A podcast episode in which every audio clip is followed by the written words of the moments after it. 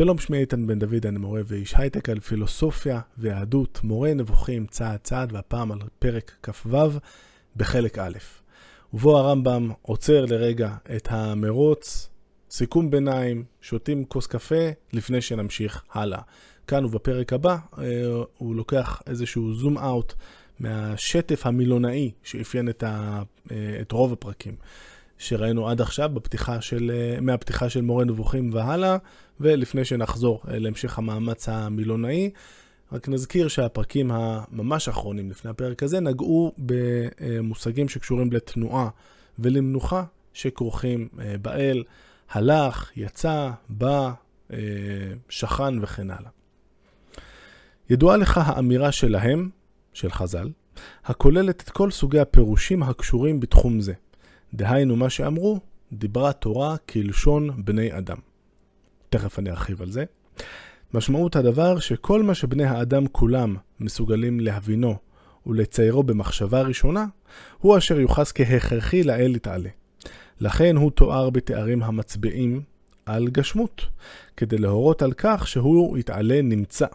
שכן אין ההמון משיג ברגע הראשון מציאות, זולת מציאות של גוף דווקא, לדעתם, מה שאינו גוף או מצוי בתוך גוף, אינו נמצא.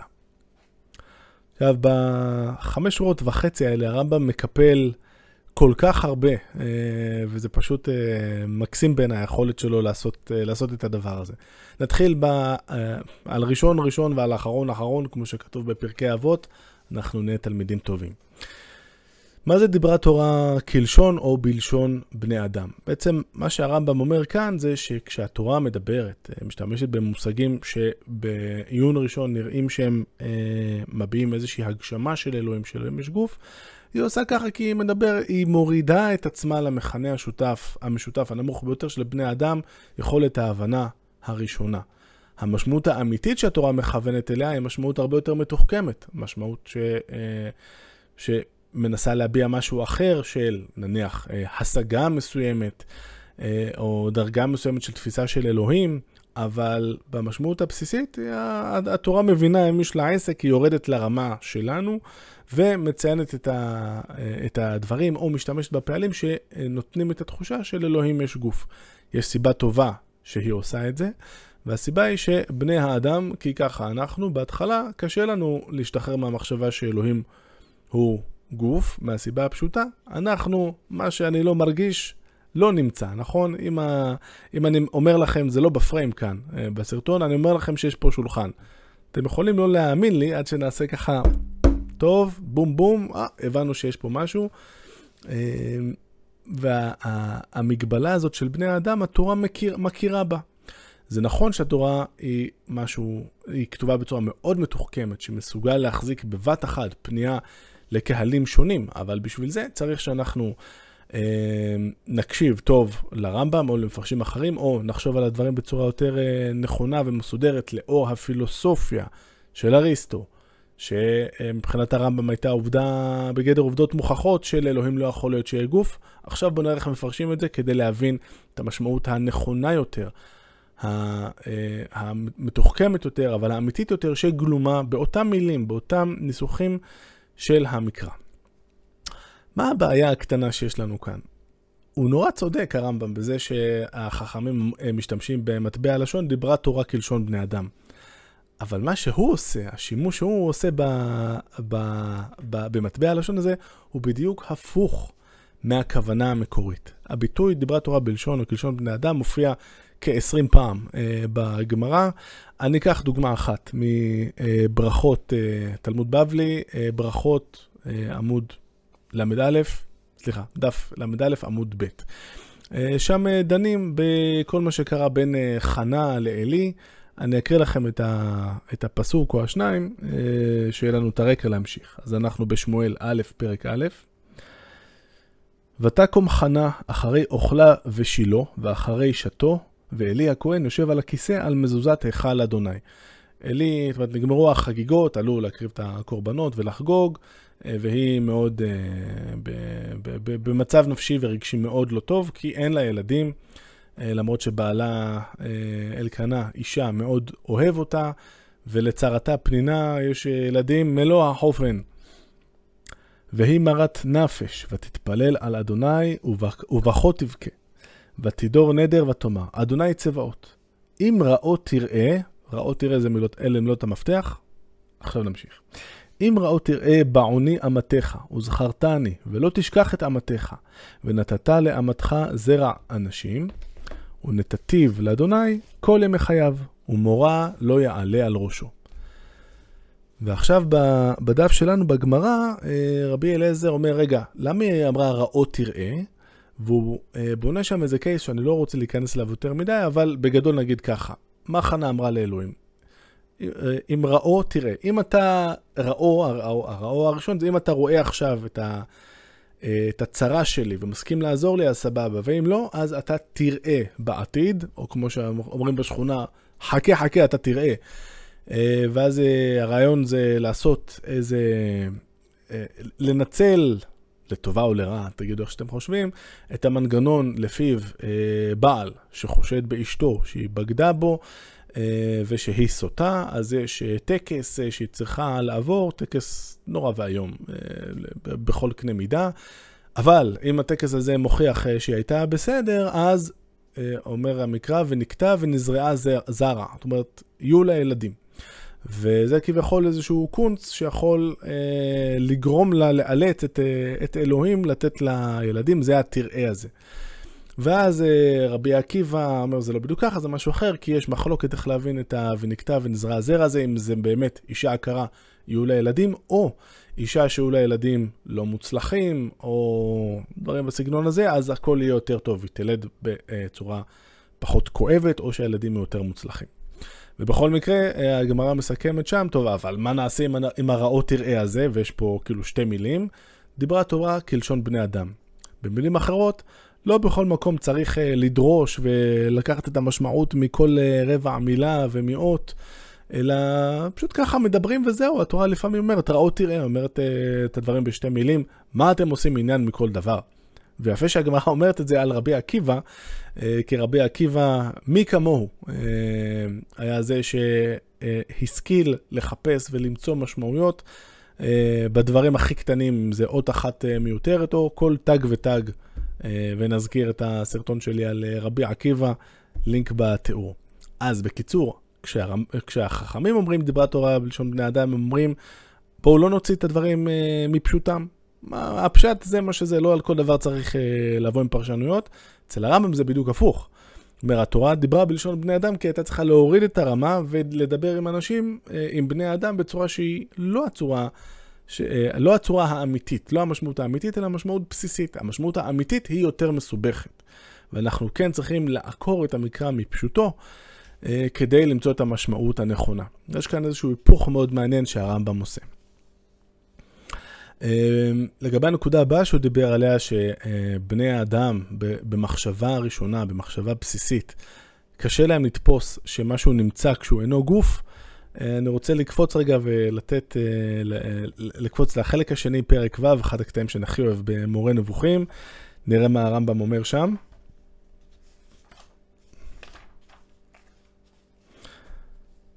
מה רב עיוורון הבורות? אני לא רוצה לתת את ההקשר על מה אנחנו מדברים, זרמו איתי. וכמה הוא מזיק, אילו אמרת לאיש מאלה הטוענים שהם חכמי ישראל, שהאלוה שולח מלאך הנכנס אל בטן האישה, ומעצב שם את העובר. היה הדבר יפה בעיניו, והיה מקבלו, וחושב שזאת גדולה ויכולת מצד האלוה, וחוכמה מלפניו יתעלה. אף על פי שהוא מאמין, אותו אדם שיאמין לי שיש מלאך שנכנס דוך לתוך הבטן של האישה ושם הוא עושה את. הוא מסדר ככה עם הידיים שלו מה שלא יהיה את העובר, אף על פי שהוא מאמין שמלאך הוא גוף מאש שורפת, אשר מידתו כמידת שליש העולם כולו. ועכשיו כל זאת אפשרי לגבי האל. זאת אומרת, אה, איזה כיף. האל הוא כל כך גדול שיכול לקחת את המלאך שכל אחד יודע שמלאכים עשויים מאש, מאש שורפת ושהגודל שלהם, הרוחב זה שליש אה, של כל העולם, והוא יכול להכניס את כל הדבר הזה לבטן של האישה.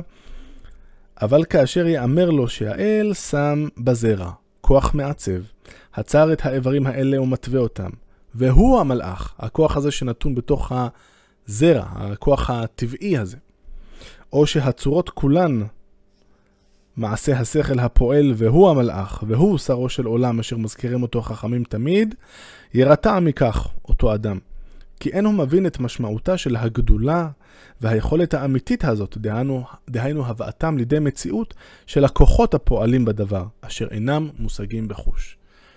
עכשיו, אם היינו אומרים לרמב"ם לפני אה, 800 ומשהו שנה על ה-DNA, הוא היה קופץ על זה כמוצא שלל רב, בעיניי. הוא אומר, תראו איזה יופי.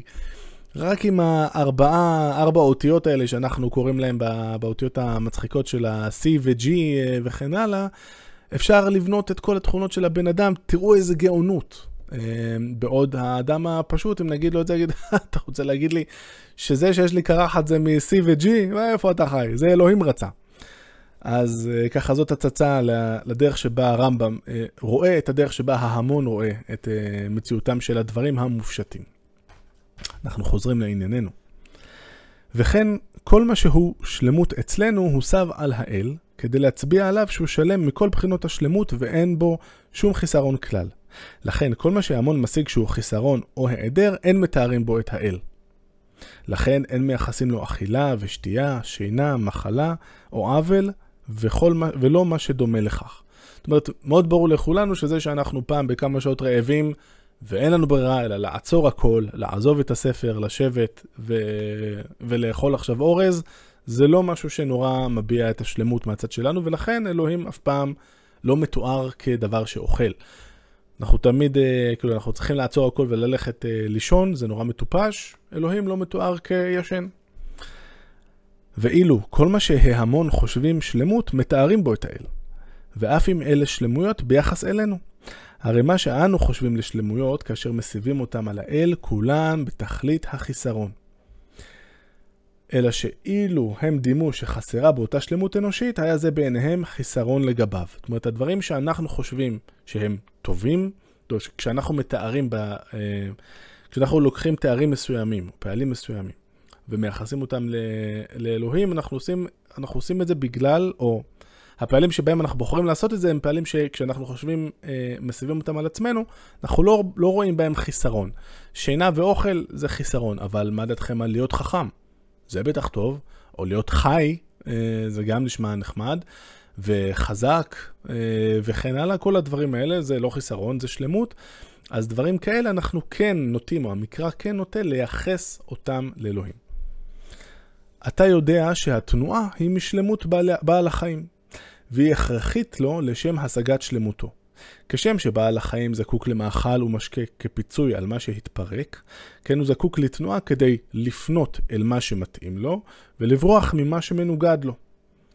זאת אומרת, אה, אה, כשאני עכשיו פנתר, אה, אני צריך את התנועה כדי להגיע לאוכל שלי, ואני צריך לברוח מהטורף שמנסה לטרוף אותי. אולי פנתר לא הייתה דוגמה כל כך טובה. ואין הבדל, הנה משפט חשוב, ואין הבדל אם מייחסים לאל אכילה ושתייה או מייחסים לו תנועה. זאת אומרת, זאת האמת, אה, זה בדיוק אותו דבר. כל מה שאני מייחס לאלוהים זה חסר משמעות, זאת שגיאה. אה, יש רק שגיאה ממש נוראית ושגיאה קצת אולי פחות נוראית, אבל זו שגיאה באותה צורה. אני לא יכול לייחס לו אכילה ושתייה, לא רק בגלל שזה חיסרון עבור בני אדם, אלא כי זאת טעות לייחס לו דברים כאלה, ואותו דבר לגבי תנועה. אבל על פי לשון בני אדם, כלומר הדמיון ההמוני, האכילה והשתייה הם חסרונות בעיניהם כשהם מוסבים על האל, והתנועה אינה חיסרון לגביו, אף כי הזקיקות מחייבת אותה. אך הוכח בהוכחה מופתית שאינה ניתנת לערעור, אצל אריסטו, כי כל נע הוא ללא ספק בעל גודל הניתן לחלוקה. ועוד יוכח בהוכחה מופתית, אה, וזה בחלק ב' של מורה נבוכים, שהאל יתעלה אינו בעל גודל, לכן אין לו תנועה. אין גם לתאר אותו כנח, שכן אפשר לתאר כנח רק את מי שדרכו לנוע. ההוכחה של אריסטו שכל דבר אה, שהוא נע מורכב אה, מחלקים, היא, זאת אומרת, אם, אם מאוד לדייק זה בפיזיקה, אה, בפיזיקה של, בספר פיזיקה של, של אריסטו, כל דבר שמשתנה, הוא חייב להיות ניתן לחלוקה. אה, וכמובן שתנועה היא אחד מסוגי השינוי אה, אצל אריסטו. אני לא מביא את הקטע הזה כלשונו, אה, א', כי יש לי רק את התרגום לאנגלית, אבל פחות בגלל זה, אלא בגלל שזה מסורבל למדי. בעצם מה שהוא אומר שם, זה שיש לנו את הדבר עצמו שהוא משתנה ממצב א' למצב ב', ובעצם לא יכול להיות שזה יקרה בבת אחת לכל הדבר הזה שהוא ישתנה, אלא חלק ממנו מתחיל את השינוי, והחלק השני, וזה, וזה כאילו, צריך לעבור מחלק אחד שלו לחלק שני. שוב, זה מנוסח בצורה קצת בעייתית, ורבים המפרשים שניסו להסביר למה הוא בדיוק התכוון. אה, אם לקצר, הרעיון הוא שהשינוי לא קורה בבת אחת, אלא בהדרגה, וזה אומר אה, שה... שכל הדברים שמשתנים, ותנועה אחד מהם, מורכבים מחלקים, אבל אומר הרמב"ם, חכה עוד תראה שאלוהים הוא אחד בפשטות, הוא לא מורכב מחלקים, ולכן, או זאת אחת הסיבות שאי אפשר לתאר אותו כדבר שנע, וגם אי אפשר להגיד שהוא נח, כי אנחנו אומרים נח רק על דבר שהוא מדי פעם נע באיזושהי צורה. לכן, בכל אותם השמות המצביעים על כל מיני התנועות של בעלי חיים, מתואר האל מן הבחינה שאמרנו. כשם שמייחסים לו חיים, וגם לייחס לאל חיים, גם זאת שגיאה. אי אפשר להגיד שאלוהים חי. זאת מכיוון שתנועה היא מקרה צמוד לבעלי חיים. ואין ספק שעם ביטול הגשמות, כלומר ההבנה של אלוהים אין גוף, מתבטל כל זאת. כלומר, ירד, עלה, הלך, ניצב, עמד, סבב, ישב, שכן, יצא, בא, עבר, וכל כיוצא בהם. ויש לנו כאן רשימה של אה, עשרה פעלים שכמעט לכולם, חוץ מסבב, הוקדש אחד מהפרקים הקודמים. מיותר היה להעריך בעניין זה, אילולא הסכינה לו דעת ההמון. לכן מן הראוי להבהיר זאת לאלה המטילים את, על עצמם, אתם קוראי הספר, לשאול, לשאוף אל השלמות האנושית, ולהסיר, במעט הרחבה כפי שעשינו, את דמיונות השווא האלה שקדמו ובאו מגיל הילדות. אז אם הייתי לוקח את בעצם את הפסקה האחרונה, לכאורה היה אפשר להסתפק בה ולחסוך לנו פחות או יותר 15 אה, פרקים של מורה נבוכים, היינו מוציאים אותם אה, מהספר ככה, המדפיס היה שמח, העורך היה שמח והכל היה בסדר. אז למה בעצם היינו צריכים אותם?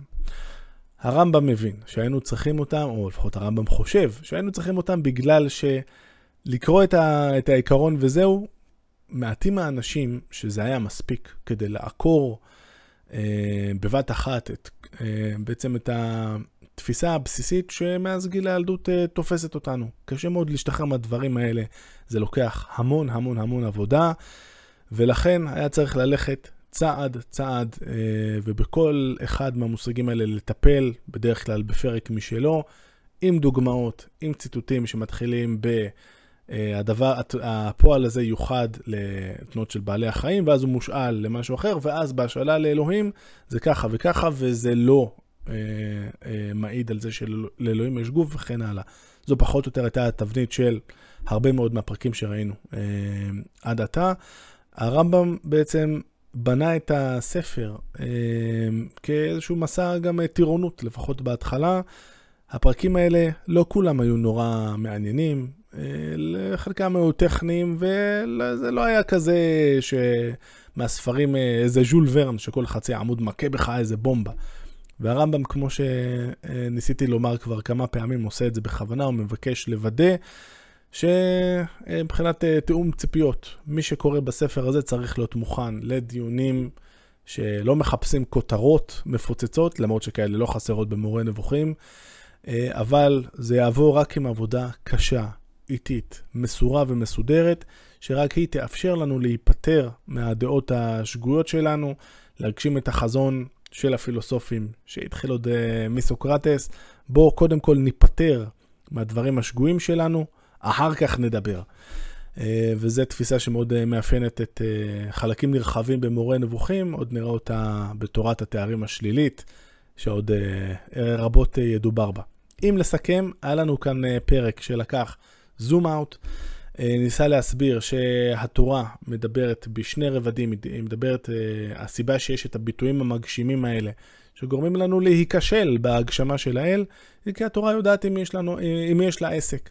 בהתחלה בני האדם, אה, ורובם, גם, גם באמצע וגם בסוף, לא יכולים להבין שמשהו בלי גוף בכלל יכול להיות קיים, ולא את זה שבגלל שאין לו גוף הוא יכול להיות עוד יותר חזק עם כל מה שיש לו גוף, כמו שאנחנו עוד uh, נרחיב בהמשך, ומי שאין לו סבלנות מוזמן לקרוא את הפתיחה של משנה תורה, ולראות שם איך שאלוהים, איך שהרמב"ם מסביר שהסיבה היחידה שאפשר להסביר את התנועה הקבועה של הקוסמוס, של הכוכבים, שהם לא, לא מאטים, זה שהאל, הדברים האלה פועלים לא מזה שאלוהים עכשיו מסתובב עם מנואלה ו- ומסובב, כי אה, כוח פיזי הוא מוגבל בסופו של דבר. אבל על זה עוד נדבר בהמשך. אז דיברה תורה כלשון בני אדם, ראינו איך הרמב"ם לוקח את, המת, את מטבע הלשון הזה לכיוון שונה לחלוטין אה, מזה של חז"ל. זאת לא הפעם האחרונה שנראה פרשנות של הרמב"ם שמסוגלת לבוא למשהו שאומר משהו אחד ולחלץ ממנו משמעות אה, אחרת לגמרי, וזה עדיין זה עדיין it stands, עדיין זה, זה תקף, זה עומד, זה מקסים בעיניי. גם בפרק הבא אה, אנחנו ממשיכים בפאוזה, אה, כשהרמב"ם אה, ייכנס לכמה נקודות שנוגעות לתרגום של אונקלוס לארמית, וימשיך לקשור לו כתרים, כמו שכבר ראינו לא פעם. עד כאן, לפעם הזאת, להתראות.